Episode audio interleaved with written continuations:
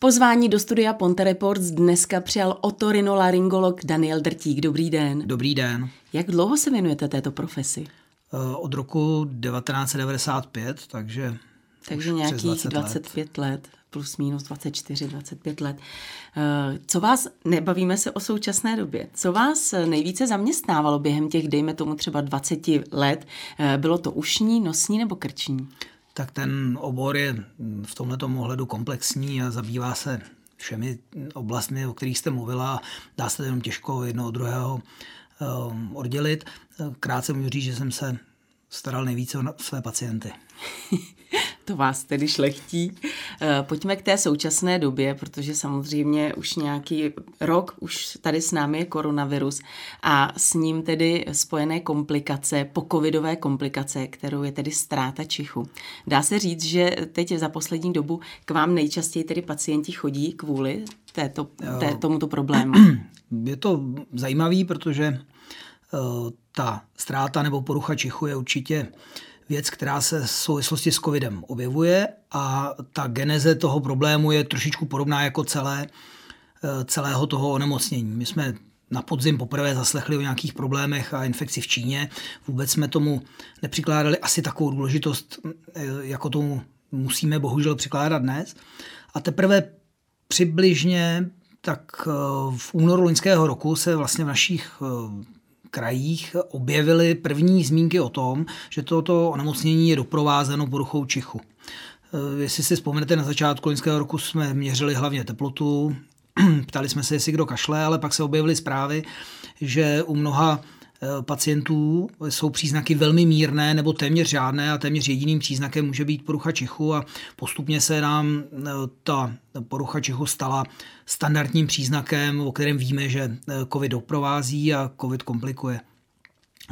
Co se týče to, vaší otázky, nemohu říci přímo, že by nás výrazně mm, hlavně zaměstnávali, ale samozřejmě se ty pacienti ve vyšší míře než dříve objevují.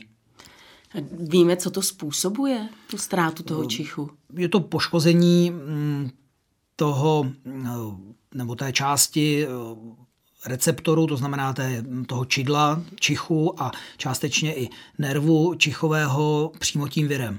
Různé viry si v těle s nějakou preferencí vybírají různé tkáně, například u viru epidemické parotitidy, to znamená příušnic, bývá kromě příušní slinné žlázy často poškozen například sluchový nerv nebo slinivka nebo u mužů varlata. A u covidu eh, patrně je nějaká taková afinita, to znamená mm, náchylnost k tomu, aby byl poškozen ten čichový nerv. Důvodem jsou pravděpodobně eh, AC receptory, což jsou takové části na buňkách, které hlavně máme kvůli regulaci krevního tlaku, ale je dokázáno, že zvýšená míra těchto receptorů je mimo jiné na tom čichovém nervu a proto kromě té respirační dechové soustavy je ten čichový nerv taky často nějakým způsobem více nebo méně a taky přechodně či i bohužel v některých případech trvalé poškozen. Počkejte, teď, teď jste mě trošku předběh. Já jsem se chtěla zeptat, jestli se musíme bát toho, eh, že se může stát, že se nám nevrátí už ten čich. Eh, bát se toho můžeme oprávněně a část těch případů taková opravdu je. Eh, je to symptom, příznak, který je jistě velmi nepříjemný, už z toho důvodu, že s čichem bývá vždycky v nějakém směru nebo ohledu a míře poškozený, poškozená i chuť protože tyto dva smysly významně eh, souvisí. A eh, dneska už máme pár prvních studií, které se tím letím zabývají, to znamená, kolik eh, pacientů procentuálně asi tak má poruchu čichu, jak trvá dlouho a u kolika dojde k nápravě, u kolika nedojde. Je to skutečně ztráta čichu v uvozovkách takový fenomén až té současné doby spojené s tím covidem? Nebo jsme to nikdy zbytečně nějak neřešili? Protože já třeba, když mám takovou tu opravdu klasickou chřipku, dejme tomu klasickou, eh, tak eh, taky občas jsem ztratila ten čich, ale nikdy se to tak jako úplně neřešilo. No, začínáme se dostávat do takové jako odborné části. Těch eh, poruch čichu může být více. V zásadě eh, vždycky dojde ke zhoršení čichu, když se vám ucpe nos, protože vzduch s těmi pachy se nedostane do těch míst, kam má, což je případ běžné rýmy. Ale ta viróza sama o sobě, kromě toho otoku, který je přechodný většinou, tak může i nějakým způsobem poškodit přímo ten čichový nerv. A e, k tomu docházelo i v minulosti. I v minulosti po virózách, ale mohlo to být třeba i po expozici chemickými látkami. Mývají to lidé třeba, kteří dlouho pracují e, v chemických laboratořích nebo v nějakých chemických provozech, tak mohou mít vlastně lidově řečeno vyleptaný čich těmi výpary.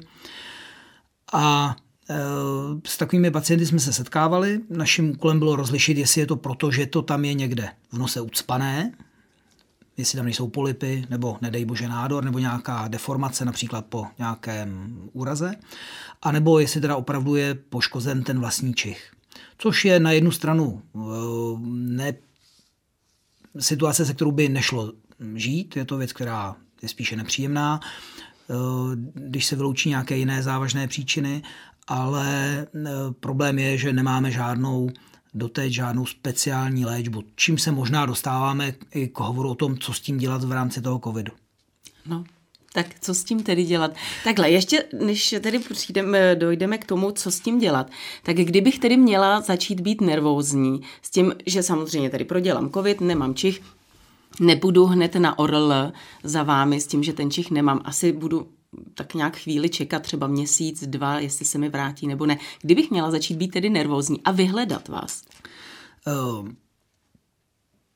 ta data, stejně jako o jiných aspektech, které se toho covidu týkají, teprve sbíráme a jsou teprve vyhodnocována, ale z některých eh, údajů už můžeme nějakým způsobem vycházet a uvádí se, že eh, máte být obezřetnější v případě, že porucha čichu trvá déle jak dva týdny. Neznamená to, že nemůže dojít k spontánní, to znamená samovolné úpravě toho stavu, ale je to tak nějak takový první údaj časový, nebo časový údaj o tom, kdy byste se tomu měla věnovat, takže myslím si, že třeba dva měsíce je asi dlouho. Vycházíme z toho, že čím dříve to budeme léčit, tím snad máme větší možnost ovlivnit. Ale eh, vzhledem k tomu, že ta léčba není specifická a jasná, jako ve smyslu, když má někdo angínu a dostane penicilín, tak se za týden uzdraví, tak takovýhle způsob nemáme a, a snažíme se eh, obnovu toho čichu eh, nějakým způsobem podpořit, ale nemůžeme říct, že na to máme konkrétní lék.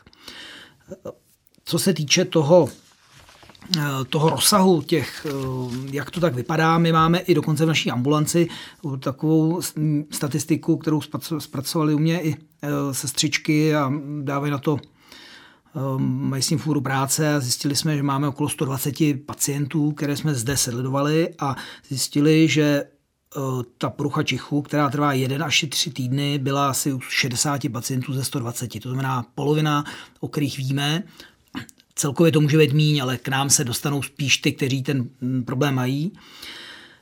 Pak je tam relativně velká skupina, asi 37% eh, pacientů, kteří měli potíže 3 až 5 dní, to znamená relativně krátce a ten problém sám odezněl.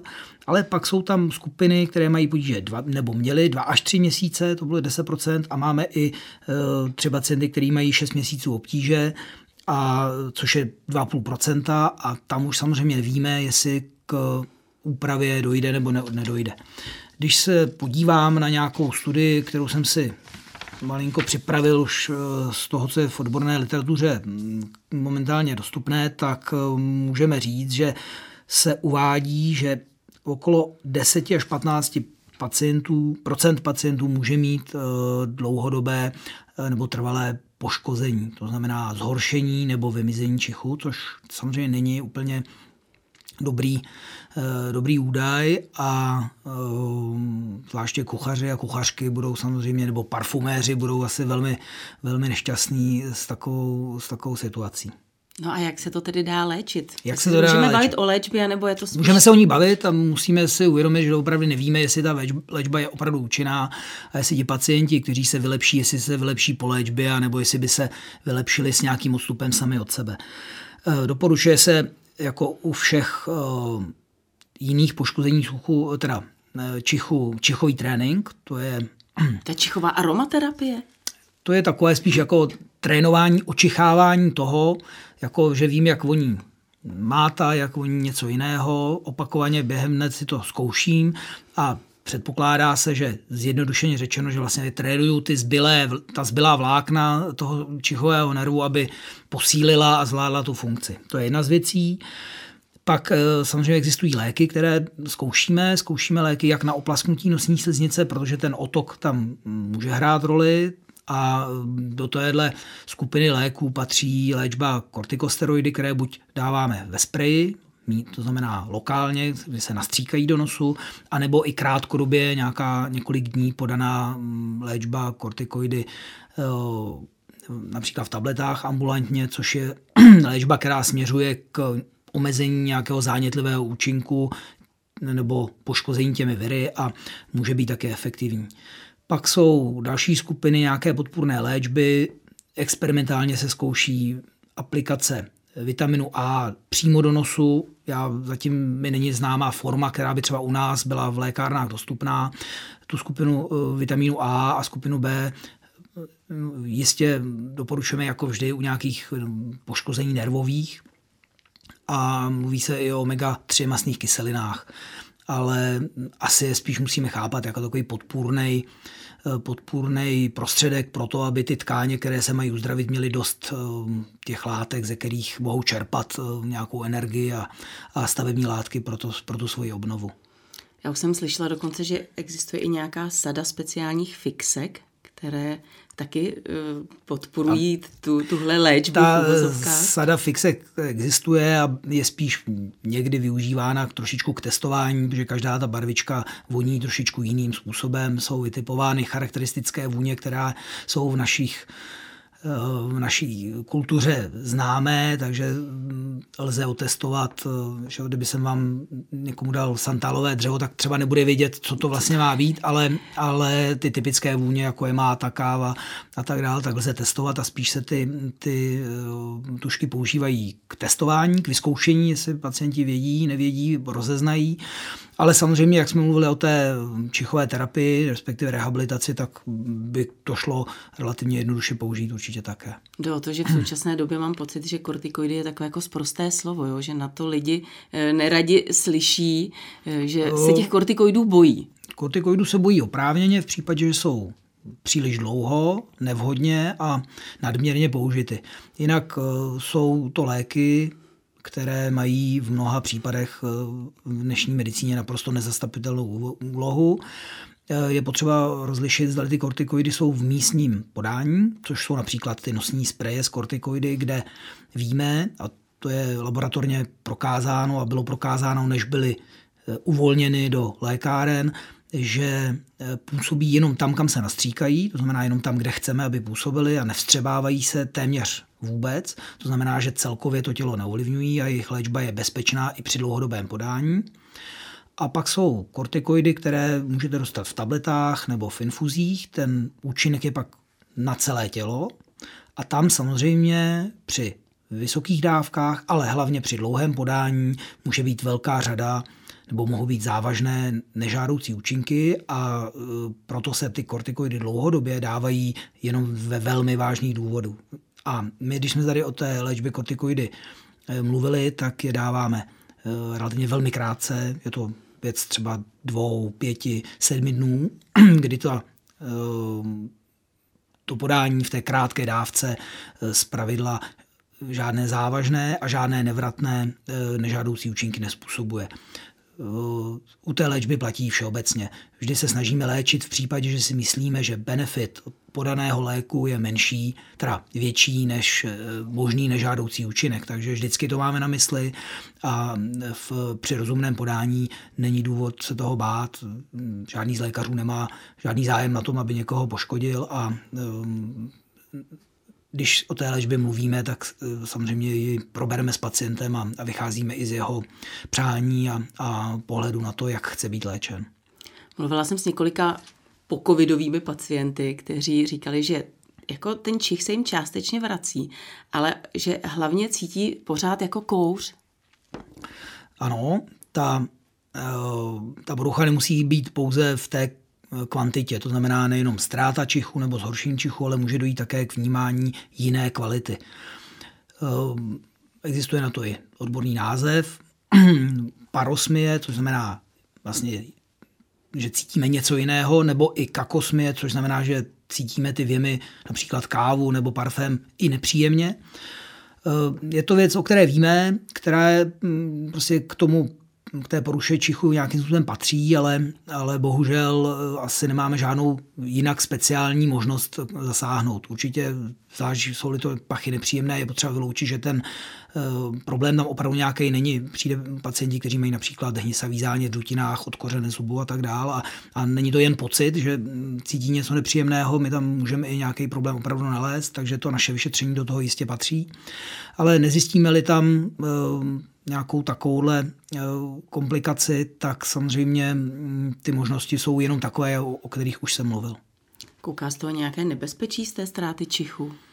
Tak Krom toho, tak, že to je tedy nepříjemné. V, v té kuchyni ten výsledek nemusí být tak dobrý jako dřív, ale jinak asi, když vyloučíme jiné závažné důvody, což je v krajním a ne příliš obvyklém případě například nádor mozku. A abych, nechci nikoho strašit, ale samozřejmě musíme i na tyhle ty věci myslet, tak to samo o sobě nic zlého ne, ne, neznamená. My při uh, takových obtížích, kdy máme důvod třeba pochybovat, že je, nebo máme obavu, že tam můžeme něco jiného, tak do toho vyšetření patří i vyšetření neurologem. To znamená, ztráta čichu nebo její porucha neznamená jenom vyšetření na ušním nosním krčním, ale určitě i vyloučení, že je důvod někde v mozku nebo eh, v nervové soustavě a to je samozřejmě věc, která spadá do kompetence neurologa. Koukají to potom třeba i nějaké deprese nebo nějaké neurologie, takové ty problémy? Tak lidi nejsou spokojeni, že by vloženě to dohánělo k depresím. Úplně nevím. Vím třeba o situaci, kdy uh, ušní šelest, tinnitus, zvonění, šumění, cinkání, když je dlouhodobé, tak u některých lidí je tak intenzivní a tak nepříjemné, že opravdu vede do depresivních stavů. Na druhou stranu je řada pacientů, kteří mají obdobné obtíže a relativně dobře to snáší. Říkají, no tak mě už tam hučí 20 let a zvykl jsem si. Takže, ale v tomhle smyslu toho čichu jsem zatím takovéhle následné jakoby, stavy úplně nezaznamenal, ale je pravda, že ten čich, nebo respektive ten, ta situace okolo toho covidu teprve probíhá a fůra věcí ještě teprve přijde a, a budeme s nimi teprve asi konfrontováni. Když už jste tady naťuknul ten tinnitus, to je taky jedno velké téma, tak dá se léčit, nedá se léčit? Léčit se dá, problém je, že se pravděpodobně nedá vyléčit. My máme řadu postupů, a to asi není dnešním tématem, ale, ale ta úspěšnost té léčby bohužel není úplně velká. Jo, jestli tím někdo trpí, my hlavně na začátku se snažíme nějakým způsobem zasáhnout, protože si myslíme, že dokud je to věc, která vznikla nově v řádu jednoho, dvou, tří, pěti dnů, tak je ta možnost ty obtíže odstranit větší, než když přijdou s tím, že pacienti s tím, že mají tři čtvrtě roku obtíže, tam jsme si téměř jistí, že to, že to k nějaké naší velké pomoci nepovede a to já pacientům při prvním kontaktu zpravidla říkám. Oni si to často nechtějí úplně slyšet, pak po uh, nějakém našem snažení přijdou, kdy to teda bude lepší a já se často pak vracím k tomu našemu prvnímu setkání, kdy jim říkám, ale vzpomeňte si, já jsem měl obavu, že nemusíme mít a bohužel v mnoha případech nejsme úspěšní. A víme, co ten tinnitus vyvolává? V některých případech to víme, v některých případech ne. V případě, že například mm, člověk v práci nafukuje pneumatiku nákladního auta, která praskne, on je ohlušen, sluch se mu částečně vrátí, ale zůstane eh, mu hučení v uchu, tak víme, že to vzniklo tímto akutraumatem, to znamená hlukovým postižením. Ale mnohdy to vznikne aniž bychom tu příčinu znali. Domníváme se, že to může být také po virózách, po zase jiných typech těch virů, který, kteří nemají uh, tu uh, náchylnost poškozovat uh, čichový, ale sluchový nerv. Může to být věc, která souvisí s cévním zásobením, k tomu vnitřnímu uchu, kde si myslíme, že by mohl ten pazvuk vznikat, vedou velmi tenké cévy a ty mohou být poškozeny nějakými procesy, například při cukrovce, ateroskleróze a tak dále. A stejně tak, jako neumíme úplně tu aterosklerózu odstranit v srdíčku a v jiných v sítnici oka, tak může prostě dlouhodobě nebo trvalé poškodit to vnitřní ucho. A, a taky nemusíme být tím pádem s tou léčbou úspěšní. Ale nemáme žádnou speciální metodu, která by nám eh, u člověka, u koho ta příčina není zřejmá, jako ta bouchlá pneumatika nebo střelby na střelnici, tak uh, nemáme nějakou speciální metodou, která by nám uměla říci, to je ten důvod, nebo tam to je ten důvod. Můžeme se o tom domnívat, můžeme ze zkušenosti něco říct, můžeme doufat, že to je například blokádou krční páteře, což může být jeden z důvodů, protože vhodnou rehabilitací může dojít k úpravě. Ale víme, že minimálně tři čtvrtiny případů nemusí léčebně dopadnout dobře. Jsme rádi, když se nám podaří aspoň třeba zmírnit eh, ty obtíže, ne a tím méně úplně odstranit. A co říkáte, když vidíte na ulicích eh, mladé lidi, nejen mladé lidi s těmi peckami v uších, ty sluchátka? Hmm, tam eh, samozřejmě pecky v uších sami o sobě nevadí, jde o to, jak, hla, jak hlasitě si ten, eh, ten zvuk do těch uší hm, pouští. V tom je ten problém. Problém je samozřejmě tím dlouhodobým poškozením sluchu, které odpovídá například profesnímu poškození, tak jak to dříve bývalo třeba v kovoprovozech, v továrnách. Dneska jsou v těch provozech průmyslových eh, relativně přísná omezení, jsou, sledují se pacienti eh, preventivně, kde se jim měří, kontroluje sluch v pravidelných intervalech, měli by a snad i používají ochranné sluchové pomůcky. Ale samozřejmě ta sluchátka a dlouhodobé vystavení sluchu jsou jistě, jistě mohou být důvodem předčasného opotřebení sluchu, to znamená snížení mm, toho, jak člověk slyší, ale zároveň i základem pro to, aby tam vznikl nějaký tinnitus, to znamená nějaký nelibý zvuk, který je tam navíc. Ještě zásadní otázka čištění uší. Vatové tyčinky anebo sprej? Ani jedno. My doporučujeme, aby se uši vůbec nečistili. Eh, normálně utvářené ucho, které nemá nějaký jiný důvod. Tím důvodem může být třeba používání těch ušních uspávek, kdy přece jenom jak tím, jak se tam něco vkládá, tak ta situace je tam jiná než, přirozeným, nebo než přirozeně. Ale za normální situace vzniká v uchu ušní más, který drobné chloupky pomalinku posunují směrem ven. Do toho mazu se nachytávají různé zbytky kůže, eh, práh a tak dál a ty chloupky ho pomalinku, pomalinku posunují a vy třeba po koupání nebo někde najednou máte pocit, že něco v tom uchu je a plátek toho mazu je na okraji ucha. A tam říkáme ano, suchým ručníčkem jenom vymést opravdu ten okraj a nezasahovat dovnitř, protože nejčastěji tou manipulací my sice část toho mazu vyndáme a druhou polovinu si za, za, zašťouchneme víc dovnitř, to tam nějak se nahromadí, zatuhne a pak vás to dříve nebo později dovede z pravidla k vám. E, Mezitím má řada pacientů ještě takové mezipřistání e, v lékárně, protože vidí reklamy v televizi jako co s tím, takže se ještě nastříkají e, do ucha za x korunek eh, spray, nebo nedej bože tam ještě strčí nějakou tu zapálenou svíci. To, to, to jsem se taky a ještě chtěla zeptat. Já na jednu stranu nevím, kolika lidem to pomůže a já vidím všechny ty, kterým to nepomohlo a velmi obtížně pak dolujeme zbytky svící a tak dál, takže my doporučujeme, pokud je to možné nečistit, jenom opravdu z okraje ometat a v případě, že jsou obtíže, tak spíš ušetřit peníze a vyhledat nás, protože to eh, ošetření bývá zpravidla velmi rychlé Eh, ani ne mm, jako mm, nějak nepříjemné a, a myslím si, že ten efekt je významnější, než zkusit všechno možné, kysličník, česnek, eh, svíci a sprej, vydat se z, z mnoha peněz a, a pak teprve nás vyhledat, tak to si myslím, že se dá zkrátit tady ta anabáze. Já vám moc krát děkuji za to, co děláte, děkuji za to, že jste vážil cestu sem k nám a při co nejméně pacientů tak já doufám, že nějaké pacienty přece mít budeme, protože je to naše práce, ale doufám, že se budeme výdat opravdu jenom kvůli banálním věcem že nikoho nic závažného nebude potkávat a že budeme všichni zdraví a šťastní. Děkuji. Já taky hodně štěstí. Mým dnešním hostem ve studiu Ponte Reports byl Daniel Drtík.